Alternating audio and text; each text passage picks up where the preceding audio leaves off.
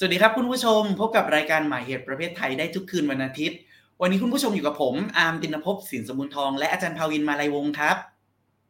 สวัสดีครับอาจารย์ครับอาจารย์อาร์มโอเค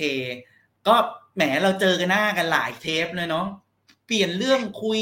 สารตะมากมายจากเรื่องนู้นเรื่องนี้ จนกระทั่ง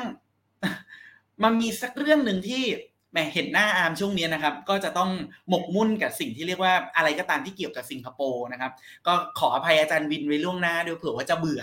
นะครับ แต่ว่าออกตัวเลยว่าอาร์มเนี่ยไม่เบื่อนะครับ ก็ต้องขออภัยทั้งอาจารย์วินแล้วก็คุณผู้ชมด้วยนะครับ ว่าหวังว่าจะ enjoy ไปด้วยกัน ไปเจอบทความมาชิ้นหนึ่งครับอาจารย์วิน เป็นบทความที่มีชื่อว่า Stamford Raffles and James Brooke โดยส่วนตัวเนี่ยอาร์มอะจะเคยได้ยินชื่อ Stamford Raffles บ่อย เพราะว่าเขาเป็นถูกเรียกว่าเป็นรัฐบุรุษคนสำคัญของสิงคโปร์แต่เจมส์บรูคเนี่ยไม่แน่ใจจริง ๆ ว่าเขาคือใคร มีบทบาทยังไงนะครับ ชื่อรองของบทความเนี้ยหลังจากชื่อสองคนเนี่ยครับเขาใช้คำว่า colonial legacies and post colonial tourism แล้วใส่เครื่องหมายคำพูดมรดกตกทอดอาณานิคม และการท่องเที่ยวหลังอาณานิคมหรือเปล่า เขียนโดยดอนน่าบรูเนโลนะครับ เอ่อเป็นเข้าใจว่าเป็นเป็นเป็น book chapter นะครับเป็นส่วนหนึ่งของหนังสือนะครับ หนังสือเนี่ยเอ่อเข้าใจว่าเป็นหนังสือแนวเกี่ยวกับสิงคโปร์โดยตรงนี่แหละใช้ชื่อว่าสิงคโปร์200เอ่อ200 years of the Lion City นะครับบรรณาธิการโดยแอนโทนีเว็บสเตอร์แล้วก็นิโคลัสไวท์สำนักพิมพ์คือเอ่อเอ่อไม่แน่ใจออกเสียงถูกหรือเปล่า Routledge นะครับ เพราะว่าบางบางคนก็จะอ่านอ่านออกเสียงว่า Routledge นะครับในบทความชิ้นนี้เนี่ยมีประเด็น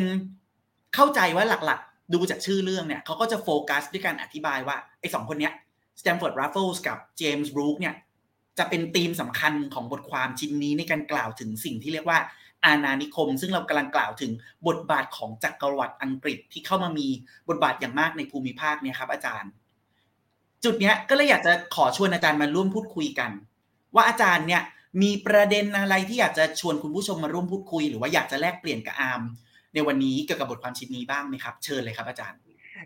จริง ๆ เราแบบว่าแอบนั่งยิ้มอยู่จะแซวอาร์มว่าไม่เบื่อนะครับ หัวข้อนี้แล้วเราก็ได้เรียนรู้เยอะเลยแล้วแบบว่าอ่า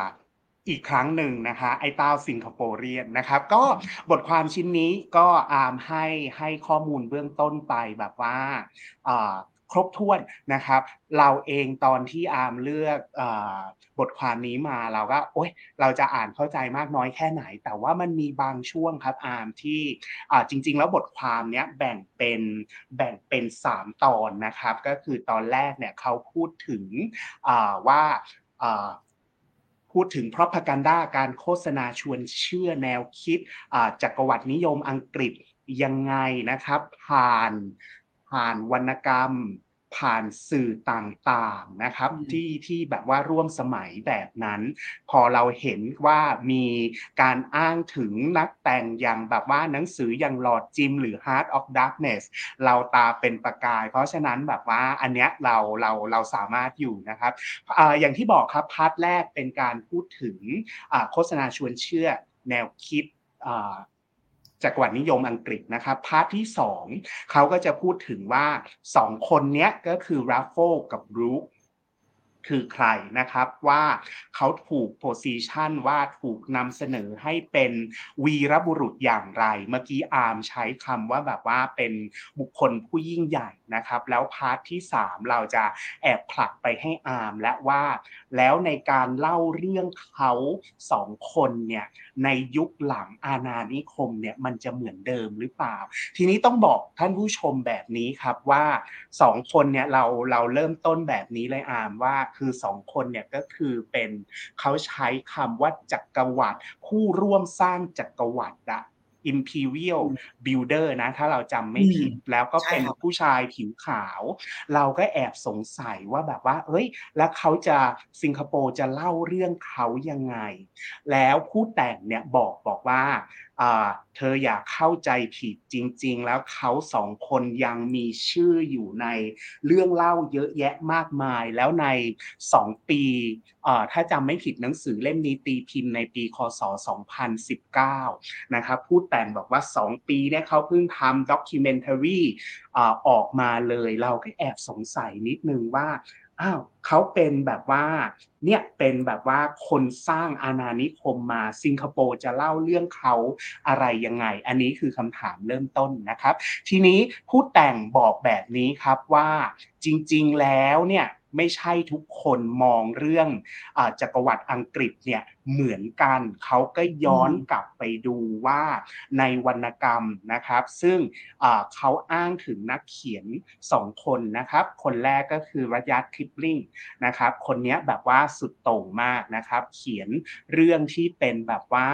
อวยสุด นะครับ แล้วก็อีกคนหนึ่งซึ่งผมมีโอกาสได้อ่านงานเยอะก็คือโจเซฟคอนราดที่เขียน Lord Jim เขียน Heart of Darkness ก็คือคนที่แบบว่า to begin with clean slate ก็คือคนขาวที่กระโจนไปแล้วก็ไปขึ้นเกาะ นะครับใน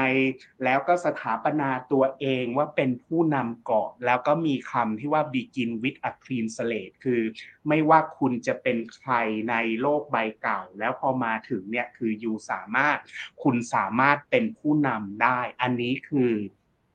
คืออผ่านงานวรรณกรรมนะครับ แล้วก็ในขณะเดียวกันเขาก็บอกว่าในสื่ออื่นๆเนี่ยยกตัวอย่างเช่นการ์ดที่แถมมากับซองบุหรี่ครับอาจารย์อาร์มก็จะมีการอวยวีรบุรุษมากมายหลายคนที่เป็นแบบว่าผู้ร่วมสร้าง จักรวรรดิเนี่ยนะครับ แล้วก็สองคนแน่นอนก็คือรัฟโฟกับบรูคนะครับ ผมแอบไปเปิดการ์ดนะฮะชอบเขาก็แบบว่ามีรูปภาพว่าเรื่องเล่านะครับเขาบอกว่าคุณคุณคุณบรูคนะครับ ก็ เป็นแบบว่าเป็นราชาเป็นเดอะไวท์ราจานะครับ คือจริง ๆ แล้วต้องพูดถึงแรฟโฟก่อนนะครับว่าเขามาก่อนแล้วก็เป็นคนที่แบบว่ามาพร้อมกับ EIC ถ้าเราจำไม่ผิดนะ East India Company ว่าแบบว่า เฮ้ยเขาเป็นคนที่มีความฝันยิ่งใหญ่กว่าการที่ไปเอเชียตะวันออกเนี่ยเราใช้ East อันนี้นะฮะก็ไม่ใช่เพราะว่าเหตุผลเชิงธุรกิจอย่างเดียว แต่ว่าไปทำหน้าที่เหมือนกับว่าผู้บุกเบิกถางทางมี mission ที่มันยิ่งใหญ่กว่านั้น แต่ว่าคุณแรฟเฟิลเนี่ยมีข้อจำกัดหลายอย่างนะครับหนึ่งในนั้นก็คือทางด้านการเงิน ซึ่งพอต่อจากนั้นมาเนี่ยก็คือเป็นเป็นเซอร์เจมส์บรูคเนี่ยที่แบบว่า ใช้คือแบบว่าแรฟเฟิลถางทางไปแล้วบรูคก็มาต่อทีนี้บรูคมีเงินมากกว่าก็เลยแบบว่าซื้อเรือเลยออกเดินทางจากไปไปเกาะบอร์เนียวเนี่ยนะครับแล้วก็แบบว่าไปช่วยกษัตริย์ตอนนั้นที่ปราบกบฏนั่นนี่นู่นจนได้รับการสถาปนาเป็น The White Raja อันนี้คือประวัติของสองคนนี้ที่แถมมากับการ์ดใน ในในเขาเรียกว่าอะไรนะในกล่องบุหรี่นะครับ แล้วก็นอกจากนี้ยังมีโปสเตอร์ครับอาจารย์อาร์มที่ที่คือเรียกว่าแปะนั่นนี่นู่น ผู้เขียนพยายามจะบอกว่าสองคนเนี้ยก็คือตัวอย่างของของการเล่าเรื่องว่าแบบว่ามันไม่ใช่ทุกคนที่ที่มองเขาว่าเป็นคน คือการเล่าเรื่องคือเขาทำให้สองคนนี้เป็นฮีโร่ครับอาจารย์อาร์มในในวาทกรรม อยู่ช่วงหนึ่ง ซึ่งซึ่งเขาอ้างถึงหนังสือที่ที่เขียนโดยคุณคนนี้ครับ ที่ผมพูดมาทั้งหมดเนี่ยก็คือคุณจอห์นแมคเคนซีหนังสือเรื่อง propaganda and empire ตีพิมพ์ในปีคศ 1984 นะครับคุณแมคเคนซี่เนี่ยอันนี้ผมขอสรุปอีกทีหนึ่งว่าจักรวรรดิอังกฤษมีความหมายแตกต่างกันไปสำหรับแต่ละคนนะครับเขาศึกษาเรื่องเล่าผ่านงานวรรณกรรม สื่อสิงพิมพ์ และตัวบทในวัฒนธรรมกระแสนิยมอย่างโปสเตอร์ที่ที่ผมยกตัวอย่างออกมาเบื้องต้นนะครับ เราจะเห็นว่าแบบว่าสองคนนี้ถูกแบบว่านำเสนออย่างยิ่งใหญ่เลย ทีนี้คำถามของผมก็คือแล้วอพอสองคนเนี่ยแบบว่าเขาถูกนำมาเล่าใหม่ใน ด้วยแบบว่าวาทกรรมหลังหลังล่าอาณานิคมคือช่วงก่อนอะเราเราเราเข้าใจว่าทำไมเขาเล่าเรื่องอย่างยิ่งใหญ่ขนาดนั้นว่า คือจริง ๆ แล้วผู้แต่งเขาบอกว่า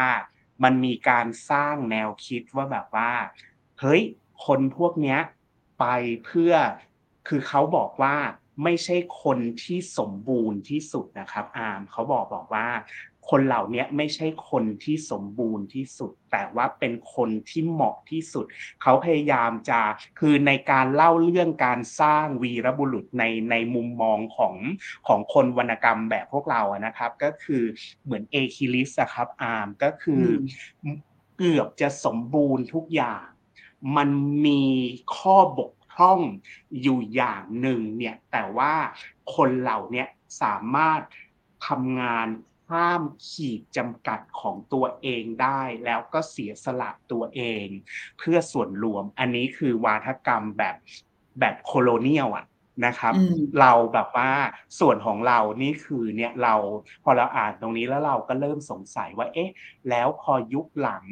post colonial เนี่ยเขาเล่าเรื่องสองคนนี้ยังไงนะครับ โอเค ก็เดี๋ยวเราพักกันสักครู่ก่อนไหมครับอาจารย์วินแล้วเดี๋ยวได้ได้ได้ได้มาคุยกันต่อครับว่า แล้วหลังจากปลดแอกอาณานิคมเป็นต้นมาเนี่ย ไม่ว่าจะเป็นมาเลเซียหรือ หรือสิงคโปร์ก็ตาม คนสองคนเนี่ยทั้งเจมส์บรูคและสแตมฟอร์ดแรฟเฟิลถูกจัดวางอย่างไรหรือถูกนำเสนอให้มีบทบาทอย่างไร ต่อสิ่งที่เรียกว่าจักรวรรดิเดี๋ยวเราพักกันสักครู่ครับ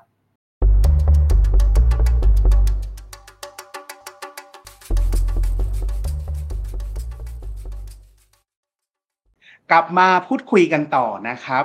สำหรับ 2 บุคคลในประวัติศาสตร์ สิงคโปร์ราแรฟเฟิลกับเจมส์บรูคนะครับวันนี้ท่านผู้ชมอยู่กับผมภาวิน แล้วก็อาจารย์อาร์มเมื่อกี้part แรกอาร์มเราลืมไปนิดนึงเขาบอกว่าสาเหตุที่ที่ต้องส่งส่ง คนแบบสองคนนี้มาประจำที่เอเชียตะวันออกเฉียงใต้เนี่ยนะครับท่านผู้ชมมีมีรายละเอียดเพิ่มเติมอย่างเงี้ยนิดหนึ่งเขาบอกว่าบางทีการตัดสินใจที่ที่เกิดขึ้นนะพวกเรานึกถึงนะฮะว่าอยู่ไกลจากจากอังกฤษมากแล้วก็จริง ๆ แล้วอังกฤษมีมีเหมือนกับว่าจุดศูนย์กลางในในในมหาสมุทรอินเดียเนี่ยแต่ว่าบางทีอะ เมืองท่ากว่าจะตัดสินใจอะไรได้เนี่ยมันล่าช้ามาก แล้วบางทีพอตัดสินใจไปเองเนี่ยมันกลายเป็นว่าเฮ้ยมันไปขัดแย้งกับสิ่งที่จักรวรรดิอังกฤษต้องการนะครับเขาก็เลยส่ง คนแบบรัฟโฟกับบรูคมาเขาเรียกว่าเป็น the man on point นะฮะคืออยู่ตรงนั้นต้องกล้าตัดสินใจอะไรต่างๆ อันนี้คือรายละเอียดที่ผมทำตกหล่นไปในเบรกแรกทีนี้ผมขออนุญาตตัวเองคุยถึง part หนึ่งกับ part สองส่วนที่ 1 กับส่วนที่ 2 แล้ว ทีนี้ส่วนที่เป็นหัวใจของบทความชิ้นเนี้ยที่ที่ผมเกริ่นตั้งแต่แรกก็คือบุคคลสองคนเนี้ยเขาถูกนำเสนอเขาถูกจัดวางยังไงในในการเล่าเรื่องแบบ post colonial นะครับเหมือนกันหรือต่างกันยังไง ทีนี้ผมจะขออนุญาตส่งไม้ต่อให้อาจารย์อาร์มเชิญเลยครับ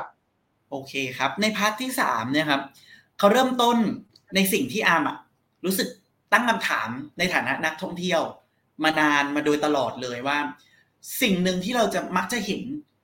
ทั่วไปในสถานที่สาธารณะใน สถานที่ท่องเที่ยวทั่วไปในประเทศสิงคโปร์ครับ เรามักจะเห็น Stanford Raffles ไปปรากฏอยู่ในหลาย ๆ อนู ไม่ว่าจะเป็นปรากฏอยู่ในชื่อสถานที่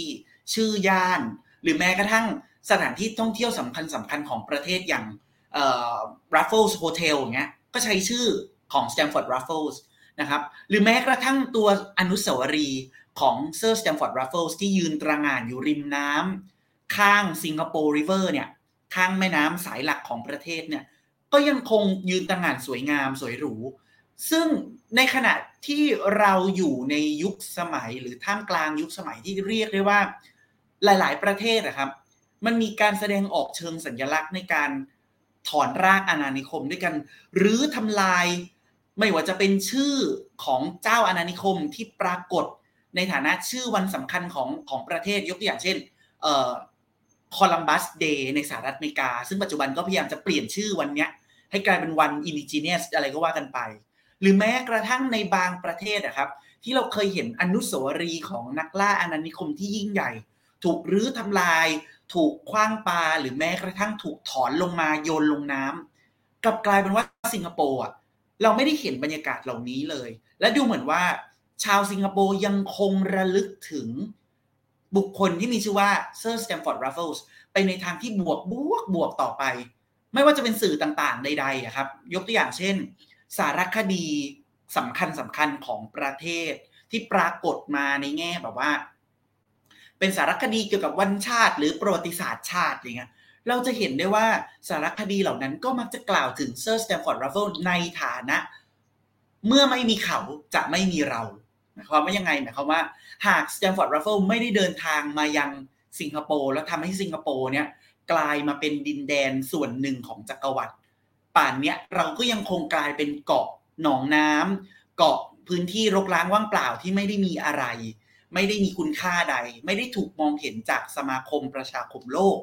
ดังนั้น ชาวสิงคโปร์เนี่ยเรารู้สึกว่าเราสวามิภักดิ์หรือเรามีบุญคุณอันล้นพ้นต่อ เออเรารู้สึกว่าเราเราตกเป็นหนี้บุญคุณแล้วกัน ต่อเซอร์ Stamford Raffles นะครับทำให้ความทรงจำในปัจจุบันที่เราจะเห็นจากสถานที่ท่องเที่ยวก็ตาม จากสื่อต่างๆก็ตามนะครับ ทั้งหมดเนี่ยมันกล่อมเกลาให้นักท่องเที่ยวอย่างอาร์มเนี่ยเดินทางเข้าไปในสิงคโปร์แล้วก็จะพบว่าเฮ้ยนี่มันประเทศสิงคโปร์หรือว่า the land of Raffles กันแน่ เพราะทุกอย่างมันถูกทำให้เป็น r a f f l i z a t i o n ไปหมดนะครับ ทีนี้ในบทความชิ้นนี้ก็บอกแบบเดียวกันกับสิ่งที่อาร์มคิด และมากไปกว่านั้นบทความนี้ยังเน้นย้ำอีกว่า หากเราลองเปรียบเทียบกันดูนะ นอกเหนือจากเซอร์ Stamford Raffles เนี่ยเราอาจจะต้องดูพิจารณาเรื่องราวของ James Brooke ประกอบด้วย เพราะเจมส์บรูคเนี่ยอย่างที่อาจารย์วินเกริ่นไว้ตอนแรกครับ ว่าเขาถูกขนานนามว่าเป็นไวท์ราจานะครับหรือว่าราชาผิวขาวนะครับแห่งสลาวัก ปรากฏว่างานชิ้นนี้ก็พยายามอธิบายว่า หากเราเดินทางไปสลาวักเนี่ย เราจะเห็นเลยว่ามันเป็นคล้ายๆกัน ในแง่ที่ว่า ชื่อของเจมส์บรูคเนี่ยจะไปปรากฏอยู่ตามสถานที่ชื่อร้านอาหาร ร้านกาแฟ ถนนหรืออะไรก็ตามมากมาย ราวกับว่าตัวเจมส์บรูคเนี่ยถูกทำให้กลายเป็นส่วนหนึ่งของกระบวนการ commercialization นะครับหรือการทำให้กลายเป็นสินค้านะครับทำให้ดินแดนที่เรียกว่าสลาวักเนี่ยกลายเป็นดินแดนแห่งสถานที่ท่องเที่ยว กลายเป็นสินค้าที่ทุกคนจะจับจ่ายใช้สอยได้ แล้วองค์ประกอบหลักในนั้นน่ะมันคือบุคคลที่มีชื่อว่าเจมส์บรูคดังนั้นนะครับหากเราพยายามทำความเข้าใจว่าเอ๊ะแล้วในยุคหลังอาณานิคมเนี่ยเมื่อการล่าอาณานิคมสูญสลายไปแล้ว และเราก็เข้าใจกันมามาโดยตลอดว่าจักรวรรดิเองก็ล่มสลายไปแล้วเนี่ยคำถามคือมันจบ จริงหรือไม่ จากในบทความเนี้ยเราจะเห็นได้ว่าทั้ง Stamford Raffles และ James Brooke ไม่เคยตายไปไหน ยังคงมีชีวิตอยู่ในดินแดนเหล่านั้น และยังคงเป็นกลไกสำคัญที่ผลักดันให้นักท่องเที่ยวครับ ได้เข้ามาสัมผัสกับบรรยากาศแบบจักรวรรดิจักรวรรดิเช่นเช่นในปัจจุบันต่อไป นี่ก็คือเนื้อหาหลักๆนะครับ ที่อาร์มพยายามจะถอดออกมาจากใน part ที่สามครับอาจารย์วิน ครับ ก็จริง ๆ อันนี้แบบว่าขอขอต่อด้วยด้วยด้วยการวิจารณ์บทความชิ้นนี้อ่าเราแบบว่าอ่าถอดรหัสเขาเรียกว่าอะไรละอ่าสรุปบทความให้ครบถ้วนแล้วคิดว่าครบถ้วนนะครับ ทีนี้ยังมีเวลาเหลือก็เลยจะชวนอาจารย์อาร์มวิจารณ์บทความชิ้นนี้นิดหนึ่งส่วนตัวนะครับค่อนข้างคาดหวังกับ กับ part สุดท้ายบอกบอกอาจารย์อาร์มว่าแบบว่าเอ้ยเดี๋ยวมันจะต้องแบบว่ามีอะไรใหม่ ๆ แน่เลย คือส่วนตัวเราเห็นข้อข้อโต้แย้งของเขา แต่ว่าเราแอบคิดว่าผู้แต่งคุณดอนน่าเนี่ยใช้เวลาน้อยไปนิดหนึ่งกับการการตัวอย่างว่าแบบว่า เอ้ยเนี่ยหนังสือเล่มนี้ก็เล่าเรื่องของอ่าบุคคลสองคนนี้โดยใช้แบบว่า หลังอาณานิคมแล้วก็ไม่ได้มีตัวอย่างอะไรเพิ่มเติม แต่ว่าเป็นลิสต์หนังสือว่าเล่มไหนบ้างที่ที่เล่าเรื่องนะครับ คือถ้าจะให้เราวิจารณ์นะ เรามองเห็นข้อโต้แย้งของผู้แต่งกับสิ่งที่เขาจะนำเสนอแต่ตัวอย่างอะเราแอบอยาก อยากเป็นแบบว่าอ่านมากกว่านี้นิดนึง ข้อโต้แย้งคืออะไร ส่วนตัวเราคิดว่าเมื่อกี้ที่อาจารย์อาร์มเล่าให้ให้ให้ท่านผู้ชมฟังเนี่ยคืออยุคก่อนหน้าที่ผมพูดไปเนี่ยบุคคลสองคนเนี้ยเขาจะอวยขั้นสุดนะครับพุ่มเงินพุ่มทอง ภาพของบุคคลสองคนนี้จะเป็นภาพที่ใหญ่มาก แล้วเรามองไม่เห็นพื้นแบ็กกราวด์ด้านหลังเลยว่ามีอะไรบ้าง แต่ว่าพอมาถึงยุคหลังอาณานิคมเนี่ยที่อาร์มบอกว่าใช่มันไม่มีการรื้อถอนรูปปั้นของของของสองคนนี้อยู่ ยังมีการพูดถึงของสองคนนี้อยู่แต่ความแตกต่างคือ ตัวเขาเล็กลงนะครับ ตัวเขาไม่ได้ใหญ่จนไปเบียดบางพื้นที่ประวัติศาสตร์ส่วนอื่น ๆ ของสิงคโปร์เลยเพียงแต่ว่าเขายังอยู่นะ แต่อยู่เป็นจุดเล็กๆอะฮะตัวเขาเล็กลงนะฮะแต่ว่าผู้แต่งบอกว่าเนี่ยเขาสัมภารัฟรัฟโฟเนี่ยสำคัญพอๆกับลีกวนยูเลย ในในการเขาเรียกว่า คือการสร้างประวัติศาสตร์ ยุคยุคใหม่ของของประเทศสิงคโปร์เนี่ยนะครับคือไม่ได้มีเขาคนเดียว แต่ว่ามีบุคคลคนอื่น ๆ ประกอบอยู่ในภาพนั้นด้วยสำหรับเราอะเราอยากเห็นตัวอย่างอามแต่ว่าผู้แต่งไม่ได้ให้ตัวอย่างเลยมีแต่ list หนังสือว่า you ไปอ่านหนังสือพวกนี้แล้ว you จะเห็นภาพคุณจะเห็นภาพว่ารัฟเฟิลเนี่ยถูกย่อขนาดให้ตัวเล็กแล้วมันมีการเล่าเรื่องคนอื่นๆ ประกอบอย่างไรนะครับ ส่วน Brooke ส่วนตัวเราเห็นว่าอ่าวาทกรรมของอหลังอาณานิคมเนี่ยคือใช่เขายังเล่าเรื่องของ Brookeอยู่แต่ว่าการเล่าเรื่องเนี่ยมันมันเป็นการแสดงอำนาจ อีกแบบหนึ่งแล้ว คือบรู๊คจะต่างจากรัฟโฟในลักษณะที่ว่าเขาไม่ได้จัดวางบรู๊คว่าเป็นส่วนหนึ่งของประวัติศาสตร์อย่างไรบรู๊คเนี่ยเอาง่าย ๆ เป็นการสร้างรูปปั้นเพื่อเรียกนักท่องเที่ยวครับ ให้แบบที่อาร์มเล่ามาว่าแบบว่าไปบอร์เนียวนะฮะก็คือแบบว่า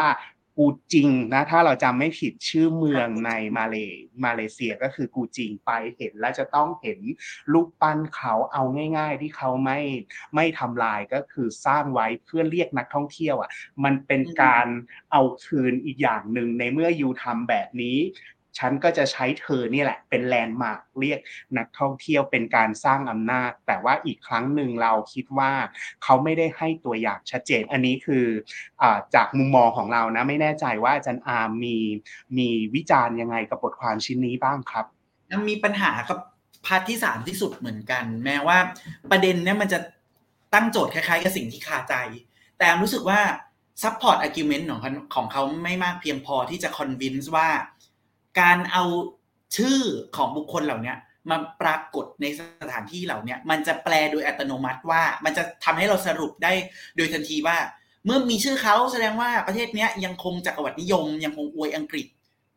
เสมอไปอยู่ ซึ่งรู้สึกว่ามันอธิบายแบบนี้ไม่พอ เพราะเราต้องยอมรับว่าอันนี้ขออนุญาตโฟกัสเฉพาะสิงคโปร์นะครับเพราะเราต้องยอมรับว่าสิงคโปร์เนี่ยมันมักจะถูกนิยามหรือถูกเล่าเรื่องเป็นนาราทีฟ ส่วนหนึ่งของประวัติศาสตร์หลายชุดมาก เดี๋ยวสักพักก็เจิ้งเหอตามแบบจีนแผ่นดินใหญ่ก็จะบอกว่าสิงคโปร์นี่คือส่วนหนึ่งของประวัติศาสตร์อารยธรรมของเขา หรือสักพักหนึ่งอังกฤษก็มาเคลมว่าสิงคโปร์เป็นส่วนหนึ่ง อะไรก็ว่ากันไปก็เป็นสายที่อวยสแตมฟอร์ดรัฟเฟิลส์แต่เราต้องไม่ลืมนะครับว่าประชาชนส่วนใหญ่ของประเทศยังคงยกให้พัฒนาการของเขาว่าประเทศในฐานะประเทศเนี่ยมันยิ่งใหญ่จริง ๆ ก็เริ่มต้นนับตั้งแต่ 1965 by ลีกวนยู อยู่ดี ดังนั้นเนี่ยจะมาบอกว่าแค่มีชื่อ Raffles ปรากฏอยู่มากมาย เท่านี้จะเท่ากับว่าสิงคโปร์ตกอยู่ภายใต้อังกฤษจนถึงปัจจุบัน แล้วด่วนสรุปแบบนี้คิดว่ามันแฟร์เท่าไหร่ ก็วันนี้ได้ได้เห็นมุมมองนะครับ ก็ให้ทั้งแบบว่าสรุปบทความแล้วก็วิจารณ์บทความ ก็จริง ๆ แล้วถึงแม้ว่าเราจะมีคำวิจารณ์ในในใน part ที่ 3 แต่ว่าทั้งนี้ทั้งนั้นก็ท่านผู้ชมอย่าเชื่อเราทั้งหมดนะครับ ยังยังยังแนะนำว่าให้ไป ลองหาบทความชิ้นนี้มามาอ่านดูเห็นตรงหรือเห็นตราเห็นต่าง จากผมกับอาจารย์อาร์มยังไงสามารถทิ้ง comment ไว้พูดคุยกันได้นะครับ แล้วก็อย่าลืมกดไลค์กดแชร์ ให้รายการหมายเหตุประเภทไทยวันนี้ ผมกับอาจารย์อาร์มลาไปก่อนพบกันใหม่ทุกคืนวันอาทิตย์ สวัสดีครับ สวัสดีครับ